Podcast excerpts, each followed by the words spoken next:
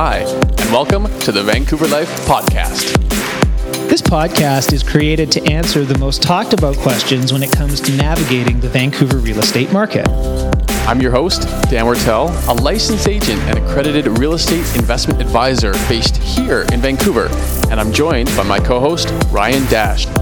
Hi, Dan. I'm also a local realtor, an exhausted father of two, husband of one, and really happy to be here. Let's get right into today's episode. Well, it happened. On Wednesday this week, Tiff Macklem at the Bank of Canada chose to raise interest rates. And it honestly, it surprised a lot of people, myself included. I know I call, called for a continued pause even just on last week's episode here. So why did it surprise a lot of people? Well, the markets had priced in only about a 35% chance of a hike. And even Tiff himself at the previous press release had announced that, hey, they had a pause in mind here. So why did he change his mind? What, what's different? Well, the data's different. Okay. When things change, you have to analyze things differently. And 30, 45 days, whatever amount of time between the last announcement, a lot has changed, including the GDP info, which surprised those experts to the upside as well. So we're going to dissect all this and really kind of explain what to expect in the immediate term as far as what's going on with housing here in GVRD. And of course, what may happen with it now in the long term. And if you have any questions about how it's affecting you, of course, we always love to talk real estate. Just reach out to us. Our contact information is below. So let's dive into this right now. So Tiff, again, after calling for a pause at the last press release here, they flipped their narrative again and raised its policy rate by a quarter point where it now sits at 4.75%. That's the overnight rate. This is already the largest cumulative interest rate hiking cycle since the 80s but there might be more to come. If you can believe it, as of Wednesday morning, right after that hike and after the press release, the markets had priced in a 100% chance of a rate hike at their next announcement in July. And you very rarely hear of certainty like 100%. Of course, time will change, data will change. We'll see where that sits prior to the announcement. But as of Wednesday, it was all but guaranteed to see another hike in July, which they also thought would be a quarter point. Okay. Interest rates are now the highest they have been since 2001. That is 22 years ago. How many people looking to buy a house or even in a house right now were in the housing market 22 years ago? Not that many. So, I mean, obviously a lot, but again, not as many that are con- uh, currently looking at homes to buy or considering what the heck is going to happen with my mortgage next. For reference, the last time that interest rates were this high the average detached home in GVRD was $390,000. Today, that same detached home is $1,950,000. That is a five times valuation increase in that time frame. So 22 years has, uh, gosh, uh, brought up houses by five times. But again, so how do you pay for that same house with that heightened interest rate? Anyway, moving on here. The hike was done essentially, as they always say at the Bank of Canada, to further fight inflation. As that Q1 GDP number came in harder than expected, surprising analysts to the upside of about, I think it was 3.1% that came in, and their expectations were 2.5. And of course, the economy is still firing here higher than the Bank of Canada would like to see. For example, consumer spending was up 5.7% in that same quarter. So really big numbers. And again, when fighting inflation is kind of the main narrative right now, and when you're seeing these kind of activity levels, not too surprising in hindsight, haha, that they did this hike. It's pretty crazy because Dan, when you when you think about where wages were 22 years ago, they certainly haven't risen fivefold since that time. Which, you know, the disparity in affordability, as we've talked about so often, probably over the last year now. Uh, it just it, it, it it's magnified tremendously when you bring something up like the average house is 390k and now it's 1.95 million. Like my goodness, what a swing! Um, the other thing that is swinging are bond yields. Uh, bond yields, obviously, great indicator of five year fixed um, mortgage rates. They, uh, as of uh, as of yesterday, we've seen a bump of about 20 basis points. Now looking at about 3.74 percent. Uh, this is the highest since the global financial crisis, where it went as high as 4.65%. So I would expect uh, more fixed rate hikes coming in uh, the next week here, uh, depending on your financial institution. We'll continue to see those likely head north. And who does this affect the most? Well, uh, the variable rate uh, holders, your your mortgage rate holders, uh, for every I think it's about for every one hundred thousand dollars that was uh, borrowed, your payments have increased by fifteen dollars. So, uh, quite a tremendous uh, bump if you are holding a variable mortgage. Uh, obviously, this is going to affect renters. This is going to affect businesses with debt, those looking to borrow, anyone with a home equity line of credit, uh, anyone with a you know a, anyone with credit, effectively. Uh, this is uh, this is going to affect you, and uh, it's going to make it more expensive to buy. It's going to restrict the flow of capital. Uh, all of this looking to deflate and take momentum out of our economy, especially when you've been hearing, you know, GDP, gross domestic product, hitting three point one percent, uh, when at Dan at the end of the year it was near zero right? So we've seen a big push. The one thing I will say about GDP numbers is they are typically latent. So it'll be really interesting to see what Q2 looks like, uh, but we won't know that until we are in Q3. So anyhow, um, I think that uh, if we continue down this path, we are looking at the R word, which uh, I'll let you get into here. For sure. So recession, where has it been? I have no problem saying that word. I don't know why people put so much stigma on it, but sure. Uh, recession has been somewhat called for over almost a year now, it feels like. And it kind of gets kicked down the road as it does, but Uh, hard to have a recession, of course, when you've got uh, very low unemployment and, and a booming economy here. But that is going to change as it does, because when it gets very expensive to borrow money, people pull back, right? If your mortgage has gone up X percent, well, your discretionary spending pulls back quite typically a similar amount. And that does start to wash out into the economy over time here. Uh, and then, of course, people that just simply cannot afford to buy these homes that are like we just talked about, almost two million bucks for a detached, but it's getting more expensive by the tune of fifteen bucks per hundred k borrowed every month. You start to look at other options, and and like Ryan mentioned, right at the gate here, what's going to get impacted the first and the most are rental rates. So those get pushed up because, of course, people who can't afford to buy the home typically will rent the home. And a great example of this is shown in the residential investment amount. And, and residential investment, real residential investment, people buying homes, it dropped 15% year over year and is down about 20% relative to all of Q1 for 2022. And this is the steepest correction that we've seen in this metric for about 30 odd years since the 90s. And for example, when we're talking about recessions, Canada has never seen a 10% or more annual decline in this metric, in the real residential investment metric, that has not been associated with a recession. So if we're going to break the mold, it would literally be the first time here because historically, once you hit that 10% plus metric, you have the imminent R word coming next.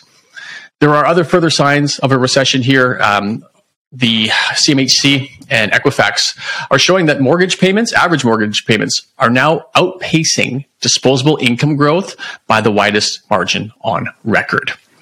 And for those who have a HELOC, well, average HELOC payments, which are often just your interest only, those have increased by a whopping 50%. So the average prior to these hikes was about 600%. It's now sitting at $900. So imagine you're paying HELOC at the rate of $900 a month with no principal paydown. So with housing increasingly uh, more unaffordable, you've got your HELOC payments up, inflation is obviously remaining sticky. How long can the average consumer keep on spending?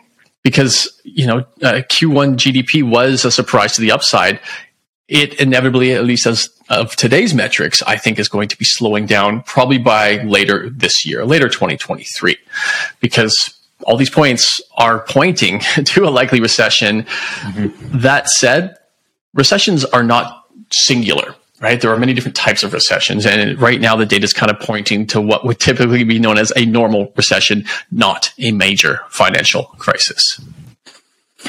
Yeah, I I think the other thing that uh, we should also pay kind of close attention to, and we've talked about it, um, is population growth. Is population, uh, our, our permanent residents too. I mean, we set we were setting records last year in Q1 of about 120,000 new permanent residents. We're just shy of 150,000 new permanent residents this year uh, in just Q1 alone. So setting uh, records here for new immigration and those people they come they also put pressure on the rental system uh, they also are uh, looking for jobs and they are also um, discretionary their discretionary spending right they're adding to the inflationary uh, situation that we have.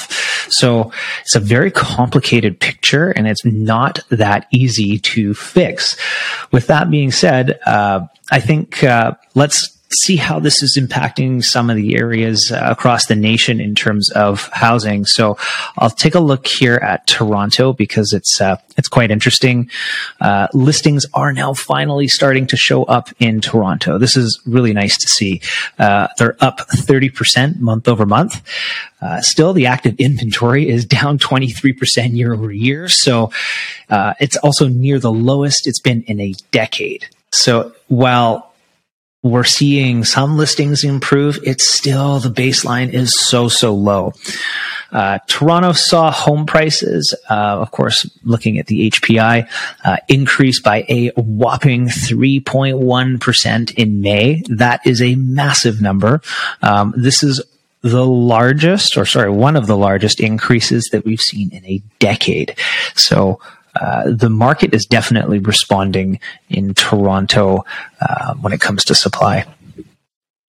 Back in back here, back home in Vancouver, GVRD I think was 1.5 percent last month, and so so to see Toronto double that pace is really unusual, and it's a big number. I mean, annualize that. You know, you're at 38 percent on the year. It's just uh, it should not be raising that no. quick again, and, and of course, three percent is what you want to see over a year, not not mm. a singular month. Mm-hmm. But again, will that slow down? And, and for reasons like this, Toronto and, and the pre-sale market and the condo market is is very heavily absorbed by investors. But the return for investors is becoming less and less desirable. It's deteriorating, you know, to be honest here. So today, if you were an investor and you want to go out and look at the Toronto market, based on rents, based on mortgage rents, current prices, any investor who were to purchase a condo in May and finance that with only 20% down, the lowest you can uh, use for a investment property, you would be looking at a negative cash flow of $1,150 a month. Oof. Is that attractive? I mean, sure, let's calculate in the principal paydown now too. You're still negative about $450 a month in the red after factoring in that principal paydown. So if potentially less and less investors are going to start uh, being interested in picking up some of these condos, is that going to start to free up more inventory? Will, of course, people being even further cash negative now after this rate hike, if they're variable, start to say, okay, I'm losing too much. I got to put this on the market. So maybe those two factors together will also help see an increase in the drastically needed inventory um, in places like Toronto and obviously back home here in Vancouver.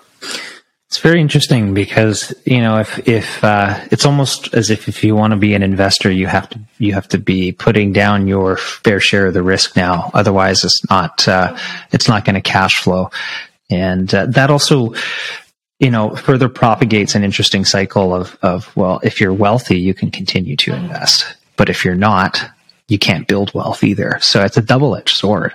Uh, yeah, I'll, I'll, quickly share here, Ryan, that, you know, when I started this career and, and, helping get people and investors into investment properties, we were initially looking in places, uh, well, even like downtown, but that quickly got pushed out to areas like New West where you could still cash flow. And mm then hmm. suddenly that went negative. So now we're over the Fraser. We were looking in North Surrey for properties where you could cash flow. Then those got expensive and we got pushed out to the Valley. Now you're looking at Abbotsford. Then those got expensive and couldn't cash flow. Now we're looking on the island in Port Alberni and places like this. Like mm-hmm. the ability to cash flow with a long term tenant 20% down has become extremely difficult. Now, obviously, there's lots of creative ways that we can get into, but ultimately, if you're looking for a, a simple turnkey, long term, unfurnished investment property and you want it to cash flow, you are looking in other places, for example, Calgary. Yeah, or or I hate to say it, but you might even be looking outside the country at this point. You know, there are other markets uh, that may be even more interesting. And that's a scary thing when you do these things, right? So when, when interest rates continue to climb and things become unaffordable to the extent that they do, yes, we may see, uh, you know, some more available inventory show up, but at the end of the day, you, investment is not a bad thing. It's a, it's it's something that if everyone has the opportunity to do it, they should be doing it and helping yourself get further along. But at what point does is is the government or the Bank of Canada pushing investment not just out of the city but simply out of the country and into other areas? That's kind of scary, but and, and a much bigger maybe conversation. Uh, with that said. Um, I do want to touch on Alberta and specifically in Calgary because Calgary's been low for a long time. And the things that are happening in Calgary now are exciting, mostly because of its affordability levels. So Calgary has continued to strengthen. Home sales rose by 7.5% month over month in May to hit a record for that month.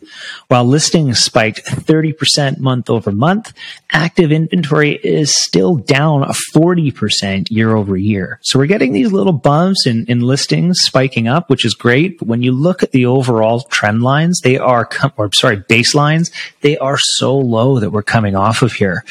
And after prices dropped from 2015 to about 2020. Uh, they have now surged. So your average price back back then was about 400k and now we're seeing them high, as high as 540,000. So this is posting fresh all-time highs for the HPI in the month of May. Wow, Calgary at an all-time high. That's fascinating. Yeah. Didn't think that I'd say not, that. yeah, that was also not on our predictions for 2023, but mm here we are real estate in Canada is always fascinating. So let's kind of talk about what's likely going to happen, at least our opinion on what's going to happen here with housing. Because, you know, if you take sort of that more macro look, in a hot market, a 25 basis point hike typically wouldn't really deter many people from wanting to buy. But of course, it's not 25. It's 25 based on top of the 425 we already saw over the last uh, year or so. So it will affect sentiment and while, you know, our team alone was probably in multiple offers last week, seven times, you know, five to 10 offers per listing, we do know, or we are getting a sense that things are starting to slow down a little bit. And of course, we're going into the summer months. So you take that, sorry, the summer months obviously being a, a little bit slower typically. So you you combine that, you couple that with the fact that the rates just hiked, that uh, inflation is still sticky, and it will most likely start to pull back on our sales volumes here and maybe we'll see a bit of a flat summer, if you will. Now, inventory, like we just saw happen in Toronto, it is starting starting to happen here in Vancouver. So anyone who watches this show frequently will know that we have been sub 9,000 listings for about six months straight now. Well, we can say as of this recording, uh, June 8th at 1.34 p.m., we've just crossed 9,800 listings. So Yay. it's picking up finally. So yeah, right now we're sitting at the highest inventory we've seen in seven months, dating back to November of last year. It's something. It's a start. Um, but let's also keep in mind people don't typically list as often as they do during those summer months. So we're going to probably see, in my opinion, yeah, a bit of sentiment will be deterred based on this rate hike. And of course, the right now, 100% likelihood, the certainty of a rate hike in July that will slow things down, of course, right? People are already largely at the top or at the end of their threshold as far as their buying power.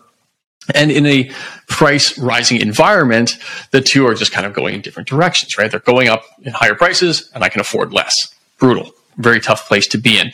So while we saw both our median and average jump well ahead of the HPI the last few months, I think June will wash out with a higher HPI, but our uh, average and medium median, excuse me, may go flat and even start to tick down through the summer months. So I'm only going out about three months here with my predictions ever.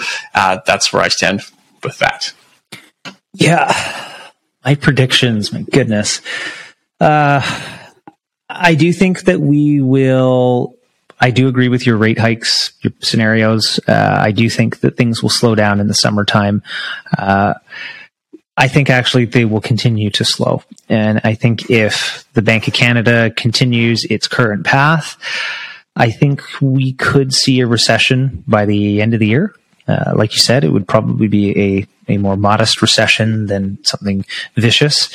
But I think that the Bank of Canada has some logic here. Uh, at least the the sequence of events that I've been trying to understand and, and trying to to maybe uh, look through is like if you think about it for a second, back in 2021, when the pandemic happened and rates dropped to you know almost free for that matter, uh, everyone out went out and got as, as much money as they could, or they refinanced their homes, yada yada yada.